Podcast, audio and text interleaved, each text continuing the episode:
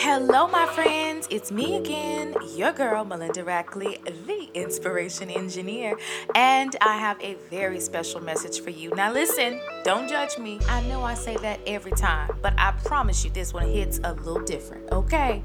So I was driving home from my mom's house, and I know the way home, right? I've driven this way a million times, but somehow I missed my exit. I was so caught up in my own thoughts that I just drove right past my exit. And driving past that one exit put me behind by 32 minutes, y'all. Now listen, 32 minutes may not seem like a lot, but when you're trying to get something done, that 32 minutes will cost you something. So as I was driving, once I rerouted, the word focus kept replaying in my mind. And that's what we are going to talk about today, focus. So listen, grab a pen, grab some paper, and meet me right back here in 3 seconds. The Rise and Grow podcast is sponsored by Rack House Publishing, where the motto is read to learn and write to remember. If you're interested in writing a book or you have a project inside and need a little direction, visit RackHousePublishing.com and schedule your free consultation today. That's RackHousePublishing.com. All right, my friends, I'm back again. And listen, I'm so excited that you stuck around. And if you don't already know, you are listening to the Rise and Grow podcast with me, your girl, Melinda Rackley, the Inspiration Engineer. And I want to jump right in. So today is all about focus. And when I think about focus, it's kind of like, you know, I always think about a camera. And how a photographer, when they want to get a really good picture, they know how to twist and turn that camera lens and all that other cool stuff they have to zoom in on whatever or whomever the person that they are taking a picture of is or may be. And that's what focus requires us to do. But I want to get a little bit more specific here and focus on God, right? And I want to be specific because I think a lot of times we focus on things and we do a great job of focusing on things and they're just not the right things. Something that I had to take time to do is refocus on God, and that required that I be a little bit intentional about what I wanted to see, do, and have in my life. And I want to go to the scripture, and let's turn to Colossians 3 and verse 2. And it says, set your mind on things above, not on things that are on earth. And I think, you know, that can be hard to do because we live here on earth.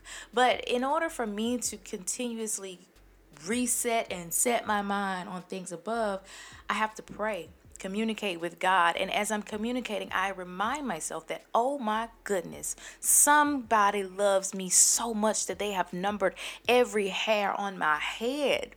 God loves us so much that He knows when a hair falls out, He can say that's hair number 2,967 million. You know, He loves us just that much. He has more thoughts and plans of good for us than there are grains of sand. Right? That is amazing. And so I have to continuously set my mind on that so I don't get stuck in what I'm going through in my life or how I'm feeling. I have to focus on the things of God and the plans of good that He does indeed have for me. And let's also go to Philippians 4 and 8.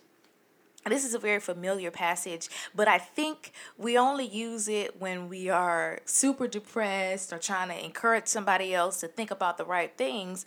And today, as I was lost in my car on the way home, you know, driving a path that I know, and I just got off focus, this scripture came to my mind, and it really did bring things into perspective for me because I was thinking about things that were not in line with this scripture. And so Philippians 4 and 8 says, finally, brethren, whatever is true, whatever is honorable, whatever is right, whatever is pure, whatever is lovely, whatever is of good report, if there is any excellence, and if anything worthy of praise, dwell on these things. And you know what? That stood out to me because it says, if there's anything, like anything worthy, dwell on that. Not the crazy stuff, not the stuff that makes you sad, not the stuff that gets you all stuck in your feelings. Dwell on the things that are excellent. Dwell on the things that are worthy of praise.